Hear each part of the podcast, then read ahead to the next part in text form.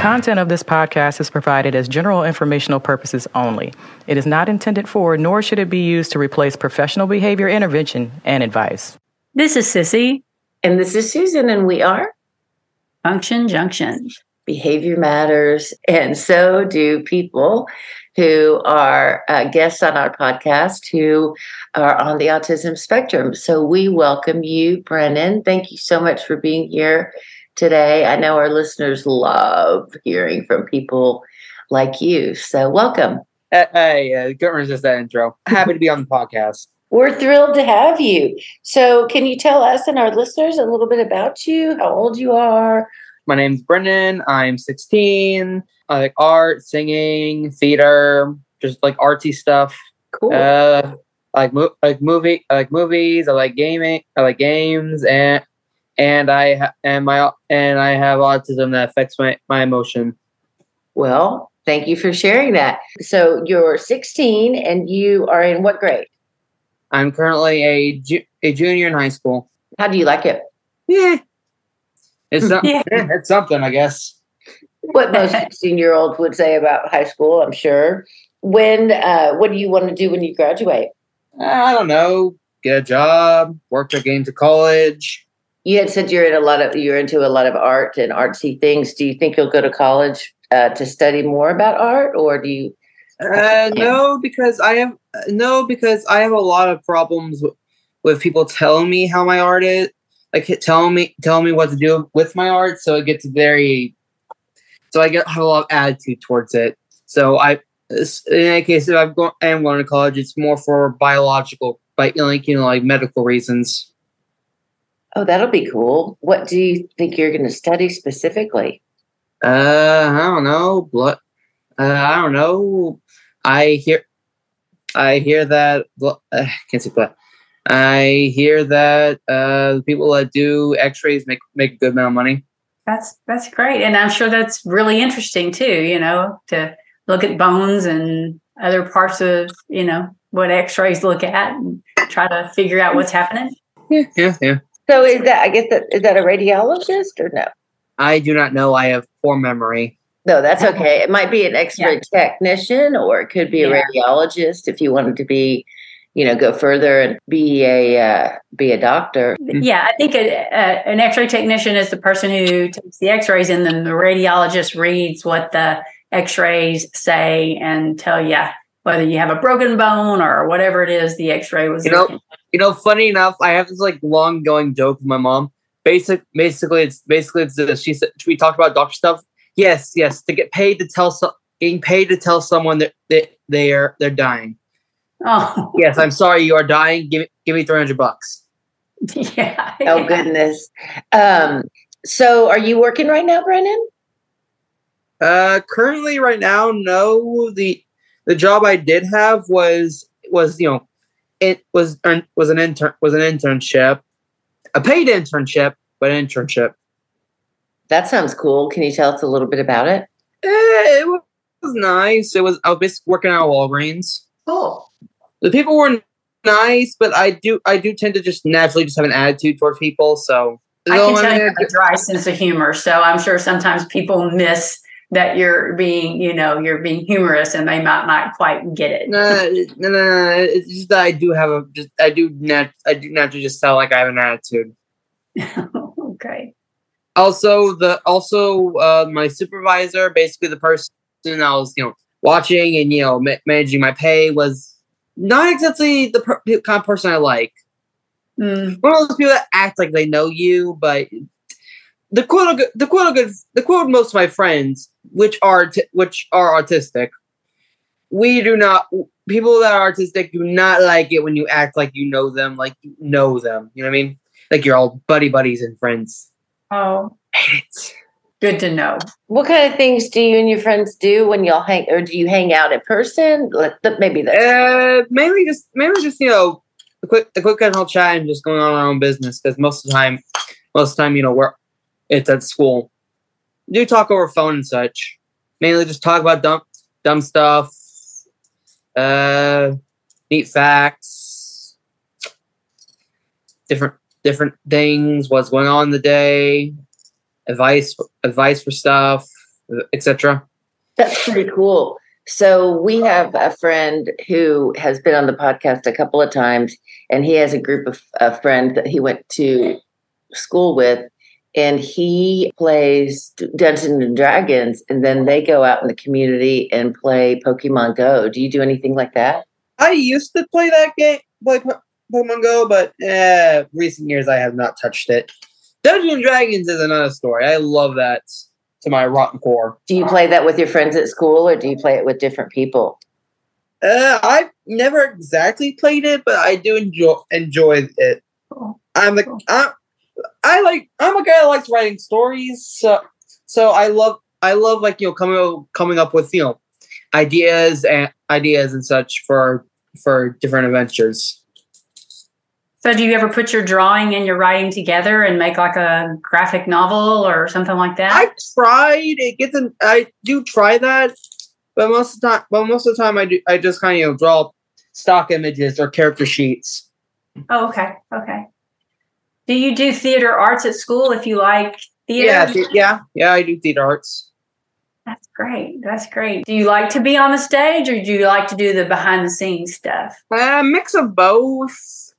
I like being on the stage, but but if it but if it's a role that I am going to be very that's going to be very hard for me to, to do, it's going. I'm not really. It's going. I'm going to feel judged if I'm on the stage. And none of us like to be judged, so yeah. Not to mention the fact that most people like go to go to drama think of it as an easy grade. Oh, is that right? It's really not though. most it? people in my most people in my in my school are because you know. Yeah. Most of people in your school, what they think it's an easy grade. Yeah, most of the guys in my school quite literally are the stereotypical equivalent of a jock. yeah, yeah. Like I'm not, I'm, like, I'm not trying to be rude to you. They act, they act like the stereotype of a jock. Do you think there's a stereotype about people that you hang out with? Nerds. No, basket, really? Basket cases. Do people say those words? Yeah, more do you think? Is that right? Maybe calling me a basket case, but my friends nerds. And hey, nerds, nerds rule. Nerds rule. Nerds do rule. I, am with Revenge, you on that. I'm a Revenge, nerd. Revenge of the nerds. I'm a nerd. Cissy's a little bit of a nerd.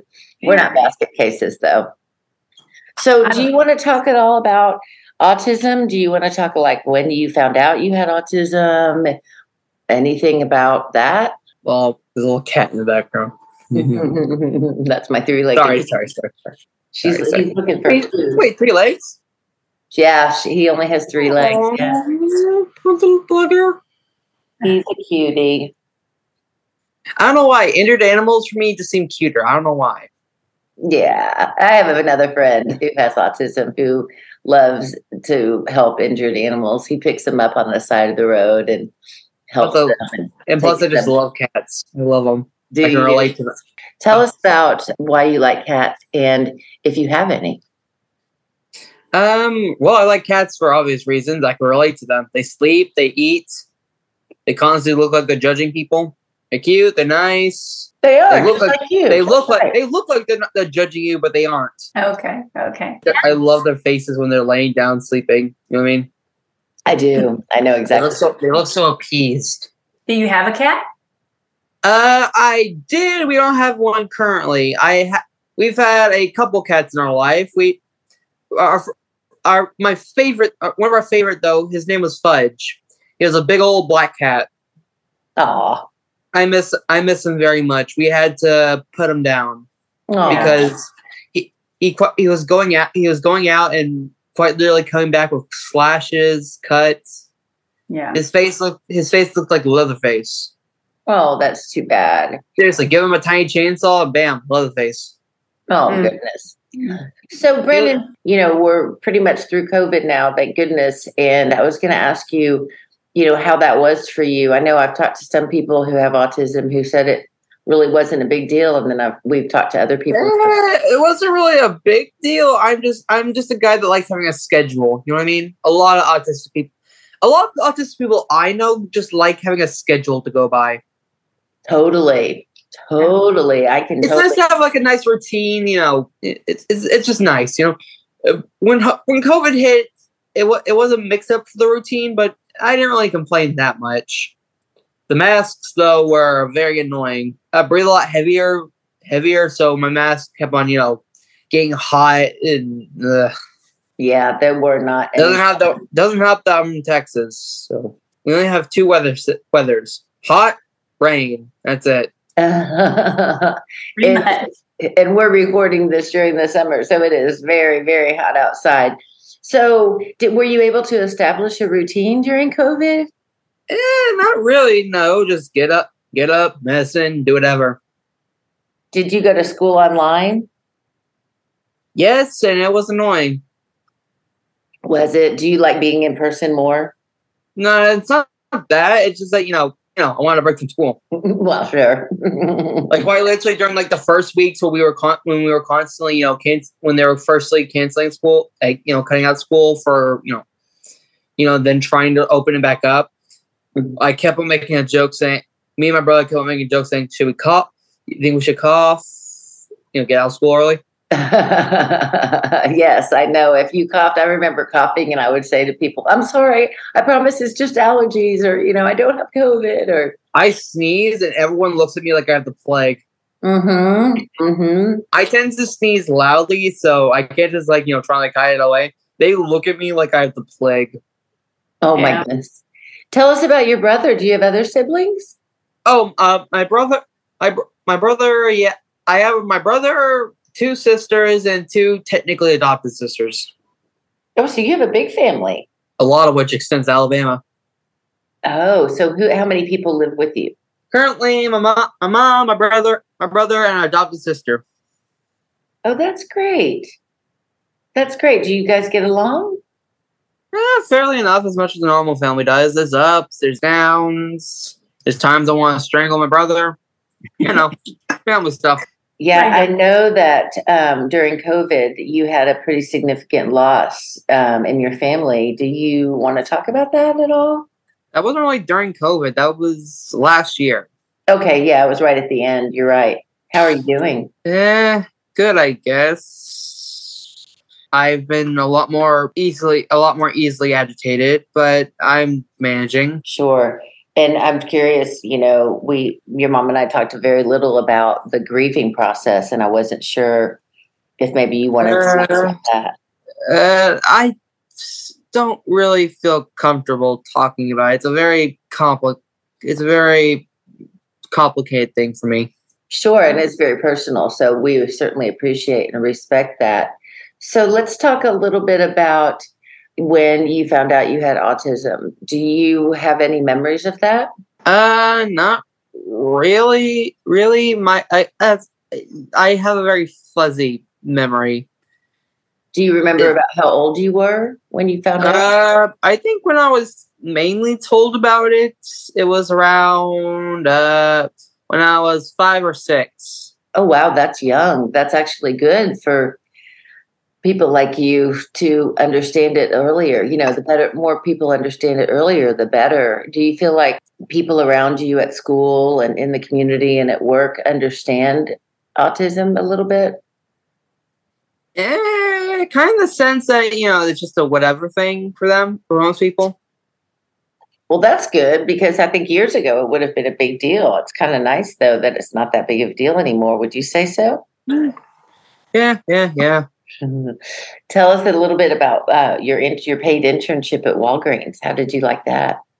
Yeah, it was nice. Stocking shelves, wiping wiping down shelves, facing things. It, it was nice. Yeah, and what happened? Why aren't you doing that anymore? Uh, it was just for it was just for a month. It was just a paid internship for a month, and that's it.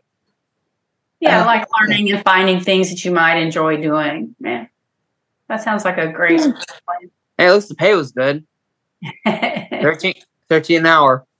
That is nice. Did you do anything special with your money? Not really, no. Well, not yet, anyway. Are you saving up for anything, or are you going to spend Not it? really. I just, I just, if I don't have anything I really want to spend on it, I just don't really spend it. Gotcha. right.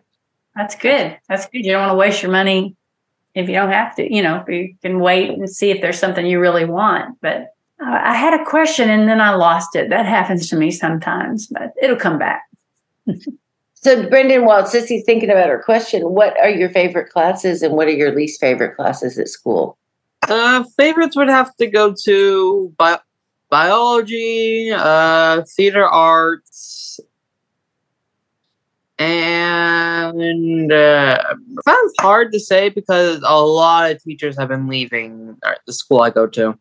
Yeah. So, Cissy, were you going to say something? No, I was just thinking about um, when you talked about people reacting to autism. I mean, part of it is autism looks different on every person. So, how people react to it, you know, is uh, going to be individualized. I like that you say that you're not necessarily getting that much reaction these days about being on the spectrum because there was a time when kids were picked on quite a bit. People were picked on. Yeah, my my sister my sister knows that. Does your sister yeah. also have autism? Yeah, yeah, ba- yeah. Basic, basically, yeah. She basically, yeah. When she when she was my age, yeah. Oh, okay. How old is she now? Do you know? I think she's in her thirties. I I cannot remember for the love of me. Gotcha. And so, what do you like about biology? I know other people who have autism who like biology. What do you like about it? I don't know. I just like learning about you know nature and such. I just like like it. Oh, about nature. So it's more about the nature and not less about like the inner workings of your body and things like that. yeah, that I like learning about how things work. Okay. Nice. Nature to me goes hand in hand with being an artist. You know, I, I see a lot of artists that can see the art in in nature when they look out there. I mean, I, see I mean, it is a thing in, in a lot of art schools that to practice the human anatomy. Is it really? Okay, mention, well, that makes sense. Not to mention, you know, practice the the the the bones and structure of a body. Like for animation school, it, it does is a for animation. It's a it's a required part of it for you know learning how the body moves and such. That's really cool. Do you think you might look into that when you go to college as maybe a minor, like to have the X-ray information as a major and maybe a minor with art or biology? I don't really know. I when it comes to talking about the the next th- the next step, I don't. I kind of try to avoid it. I'm not one for talking for the future. Sure, and you have time. I have uh, Cissy and I have some friends who have a hard time thinking about the future and organizing their thoughts in terms of you know what the next year would look like much less the next day do you struggle with that with kind of organizing your thoughts and planning and things like that uh, not really no so you get your assignments in on time at school and all that uh, stuff uh, for the most part yeah i try to make sure i'm on top of that that's great that is great Cissy, wasn't that a neat conversation we had with Brennan? He was really um, so fun, and I wish people could see him because he is a very handsome, very precious young man, and we thank him for being on our podcast. Yeah, I really loved his sense of humor. you know, nerds rule and basically calling me a, a killer if I want to watch. You know, he's like, yeah, yeah, people watch those uh, kill 'em shows. Well, he didn't say kill 'em shows. He said true crime because uh, they're wanting to get ideas. And I'm thinking, oh gosh, no. but I, I, love that sense of humor of his. So yeah, he's cutie. I think we have a question. Would you like to read it? Sure. Brennan talked a little bit about being told that he has autism when he was a child. And who is best to talk with a child about their diagnosis? Would it be A, the physician who diagnoses the child? B, a counselor? C, his or her favorite teacher? Or D, his or her parent? Yeah, that's a really good question. I remember being in a classroom when the teacher was doing a social skills kind of a pull out class and these kids came in and everybody sat down ready for their social skills lesson and it was the very beginning of school and this young man walked in it was middle school and he was like i don't know why i'm here. This class I don't, I don't need to be here. And these other kids were like well i'm here because i have autism. Well i'm here because i have asperger's syndrome. Well i'm here because i have autism. And the young man was like well i don't have any of those things. This is ridiculous and stomped out of class. And he did. And it was a, a very unfortunate thing and way to hear that he might be part of that group. And so I think this is a really important question because you know, the physician who diagnoses the child, if it's a child, that physician needs to talk to the parent about disclosure and not the child about disclosure. Certainly, a counselor can be beneficial in so many ways in terms of helping the child process the diagnosis and learn more about the diagnosis and develop goals for you know the future and things like that as well as his or her favorite teacher. That person can do the same process and and and learn more and all of that. But at the end of the day, the child's parents are the ones responsible and best to talk yeah. to that child about autism.